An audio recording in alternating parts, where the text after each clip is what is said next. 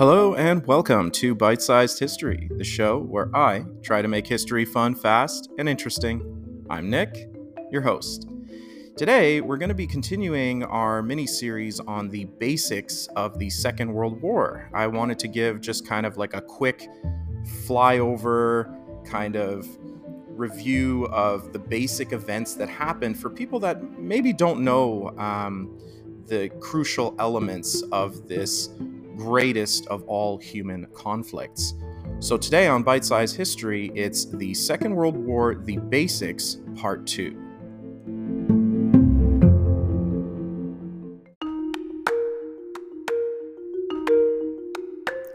Last episode, we left off with the fall of Poland. And Poland was a crucial I want to say ignition point for the Second World War. Um, this country had been created in the aftermath of World War One, and Hitler just hated it. He hated the fact that Poland had taken uh, Prussian territory, which had been part of the German Empire during World War One, and he desired to take control of their coal mines, especially coal was a major source of energy, uh, much more important back then than it is now. Um, the thing I wanted to mention about Poland, and I and I believe I mentioned it in the previous episode, was the Molotov-Ribbentrop Pact, named after the foreign ministers of Nazi Germany and the Soviet Union. Uh, Vyacheslav Molotov and Ribbentrop signed this pact where they would split Poland between them, and the invasion happened uh, started September 1st, 1939, like we said. Britain and fa- uh, France declared war two days later and mobilized their army. Now, this was kind of a red line for Britain and France, the allies in the West. They had hoped that Poland would last for three to four months, and that would give enough time for the allies to intervene. But unfortunately, Poland fell in three weeks. And this was because the German army had a new kind of warfare called Blitzkrieg. Blitzkrieg. And that's German for lightning war where they would use a combination of armored formations, panzer grenadiers, close air support aircraft like dive bombers, like the Junkers 87 and Stuka, to completely confuse and annihilate formations by punching through strong points called Schwerpunkt. Schwer is uh, German for heavy, and Punkt is German for point. German doctrine emphasized the use of these elements like tanks, planes, and motorized infantry uh, to also get around and behind enemy formations to cut them off, cut off communications, cut off reinforcements, cut off supplies.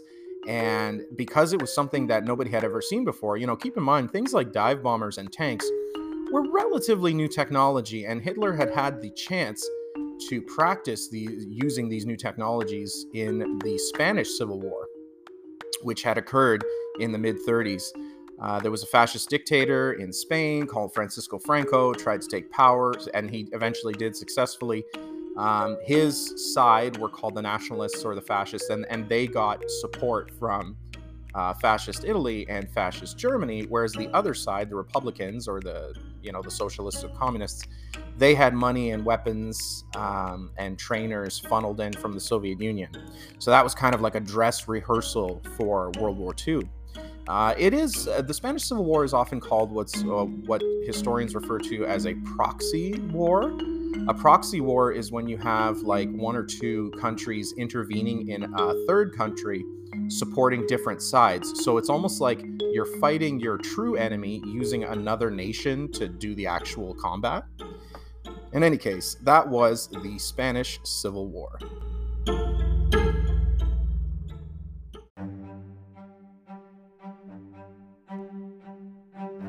Okay, but enough background. Let's get back on track with the main story here. So, after Poland fell, there was a period of a few months over the fall and winter of 1939 to 1940 where journalists and politicians jokingly referred to it as the Sitzkrieg, from the German word sitzen, to sit. Um, and this was, there was a US politician, in fact, who called it the phony war uh, because nothing really happened. Um, old warfare, I mean, World War II was relatively modern, but uh, fighting tended not to happen in the winter just because of the immense human difficulty of keeping people supplied um, and fighting in winter conditions and the logistical complications. Now, you know, right around this time, Finland was actually uh, engaged in conflict with uh, Soviet Russia. It was called the Winter War. But nothing really happened between Nazi Germany and the two countries that had declared war, uh, which was to say the United Kingdom and France. But this all changed in May of 1940. So the next year, in the spring, uh, Hitler mobilized the Wehrmacht to just completely, completely overrun Western Europe. They invaded uh, Denmark, Norway, Netherlands, Belgium, uh, Luxembourg fell, and critically, they invaded France. So, what happened with France?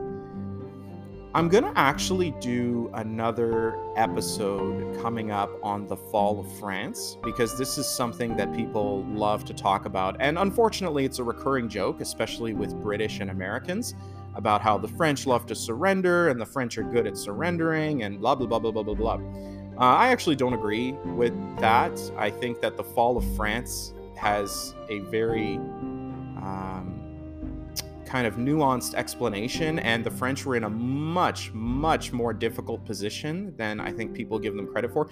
And, you know, overall, France has a very successful military history, um, especially when you look at things like Napoleon and whatever. Like, this guy was so successful, there was an entire age of human history, the Napoleonic era, that was named after. Him. But anyway, I digress. Uh, France did only last a few weeks. Okay, so by June, uh, according to AmericanYawp.com, uh, by June, Hitler was posing for photographs in front of the Eiffel Tower. Germany split France in half, and Germany occupied and governed the north, and the south would be ruled under a puppet government in Vichy, Vichy France. That's what the country was called, Vichy France. So the northern part became part of the, the German Empire or the, the, the Nazi state or Nazi occupied territory or whatever. But they at this point the Germans didn't actually occupy the entire country. Uh, there was a puppet regime in Vichy. So what do we mean when we say puppet regime? Puppet regime means when you set up a government that's made up by the people who come from that land, but they don't really have any power. They take all of their orders from some kind of imperial state. So, you know, Vichy France, you had this guy Marshal Pétain, and Pétain was uh, was a big deal in World War One. Actually, he was the hero of Verdun, uh, which you may remember from previous episodes where I talked about the First World War. But he essentially collaborated with the Germans, and he had a whole bunch of his buddies that collaborated with the Germans, um, and they set up this kind of French government that claimed to represent France but was really taking orders from Nazi Germany, and it was called Vichy France. Now, after this, so now we're talking about the midsummer of 1940. So keep that in your mind, like, you know, midsummer of 1940. Hitler turned to Britain. Um, now, he had had a plan for the invasion of the British Isles called Operation Sea Lion. Operation Sea Lion. But the only problem with Operation Sea Lion is because the United Kingdom is an island, you have to get thousands of transports to transport all of the German uh, armed forces across a body of water that's called the English Channel, which is in between England and France. Now, these transports are going to be transporting men, weapons, material, uh, medical supplies, armored vehicles, whatever. So you need to get control of the sea before you can actually invade on land. But it gets even more complicated than that because before you can launch what's called an amphibious attack or an amphibious invasion, you need to get air superiority. So that's what uh, pretty much started what's called the Battle of Britain. So from June to October, the German Luftwaffe. So Luftwaffe again is German. Luft means like lift or air, and Waffe, it comes from Waffen, it means like weapons or armed. So the Luftwaffe means like the air force, like uh, like literally it means like the the air weapon or something. But anyway, they fought the Royal Air Force uh, for control of the airspace over the English Channel and the British Isles. Now, the British actually had fewer planes, but they ended up winning the Battle of Britain through a combination of civilian observers. They had a radar network. They had people trying to crack the German code. Uh, they had observation posts all along the coasts so they could see. Not to mention, you know, they're fighting on their home turf, right? So, like, if you're in a Spitfire or a Hurricane, and those refer to the most famous uh, planes of the Battle of Britain um, on the side of the British. So you had the Hawker Hurricane and the Supermarine Spitfire. When you have these planes, they can take off and they can land in local airfields, and you can refuel, you can repair, you can rest, and then you can be up in the air in just a matter of hours. Whereas German uh, pilots had to fly all the way back to occupied Europe. So Britain ended up winning the Battle of Britain by successfully repelling all of these aerial attacks over their country. Now, keep in mind, again, this is the summer of 1940. And Winston Churchill, the Prime Minister of the United Kingdom, after this, he declared, Never before in the field of human conflict has so much been owed by so many to so few. So that's my very bad Winston Churchill impression. I hope you enjoyed it. so that is the end of the Battle of Britain. Now, Hitler got really frustrated with this, uh, and his chief of the Air Force, Hermann Goering, who was also kind of a war hero from the First World War, he was also super frustrated. So they changed their approach, and we're going to talk about how they changed their approach coming up next.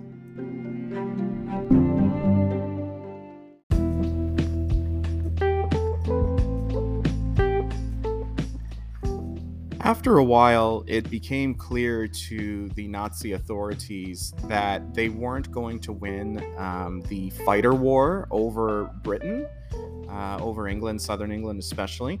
So they switched their tactics. Rather than trying to destroy the Royal Air Force and destroy Royal Air Force facilities, they switched from military to civilian targets. Now, historians to this day still debate whether this was the right thing to do. And in mm-hmm. fact, if they had persisted, I've, I've heard this and I've seen this in more than one place where it's like, no, by the time the Germans switched their objectives, they didn't know this, but they were actually very, very close to crushing the Royal Air Force and establishing air superiority. But they didn't know this. Like they were a few days or a few weeks away from actually achieving that objective. But they wanted to crush the British will to fight. This was an idea from Goering and, and Hitler and stuff like that. So, starting in September 1940 to the following May of 1941, there was just these huge bombing raids on British cities. And again, the target was not military, it was civilian. It was just meant to destroy as much property and kill as many people as possible to undermine the British will to fight. Um, the British are a pretty stoic people, and and you know like the the whole stereotype of the stiff upper lip, and there's all sorts of pictures and stories and anecdotes about you know ordinary British people, just kind of like continuing with life. Uh, during the Blitz, you know, like the bombing would stop and everything was destroyed, and then the shopkeeper would like open his door and say, you know, open for business. Like it was just that's just how they weathered the storm. Not to mention, they they had a, a, pretty formidable leader in Winston Churchill. Like this guy knew how to rally the people, and um, you know what? There's actually a really really great movie about this called Darkest Hour. Uh, with Gary Oldman, uh, who completely transforms himself into Winston Churchill. You might recognize Gary Oldman as the bad guy from Air Force One, or he plays uh, Commissioner Gordon in the Batman Christopher Nolan trilogy. But in any case, this bombing was so intense that Every single night from September to May, the cities of London, Liverpool, and Manchester were bombed. Every single night from September to May. Uh, children were sent into the countryside to live with strangers. People took shelter in the um, like the subway tunnels. Like there's famous stories of people taking shelter in the the London Tube, which is what they call the subway over there. And every morning they would come out and they, you know, they'd put out fires and move stones and rescue missing people and bury the dead and, and stuff like that. But critically, the Blitz ended finally in June 1941. At this point, Hitler was, uh, you know, the uh, the government, the, the Nazi government was certain that Britain was not finished, but at least they had knocked them out of the fight long enough to focus on their next objective, which we're going to talk about in the next episode. Uh, and their next objective was the colossal, colossal invasion of the Soviet Union by Axis forces in June of 1941. So that's a little bit of a teaser for you. So it's a little bit of a cliffhanger. Ooh. So we're going to talk about that next time. Uh, today, I just wanted to kind of end it at uh, the Blitz. So.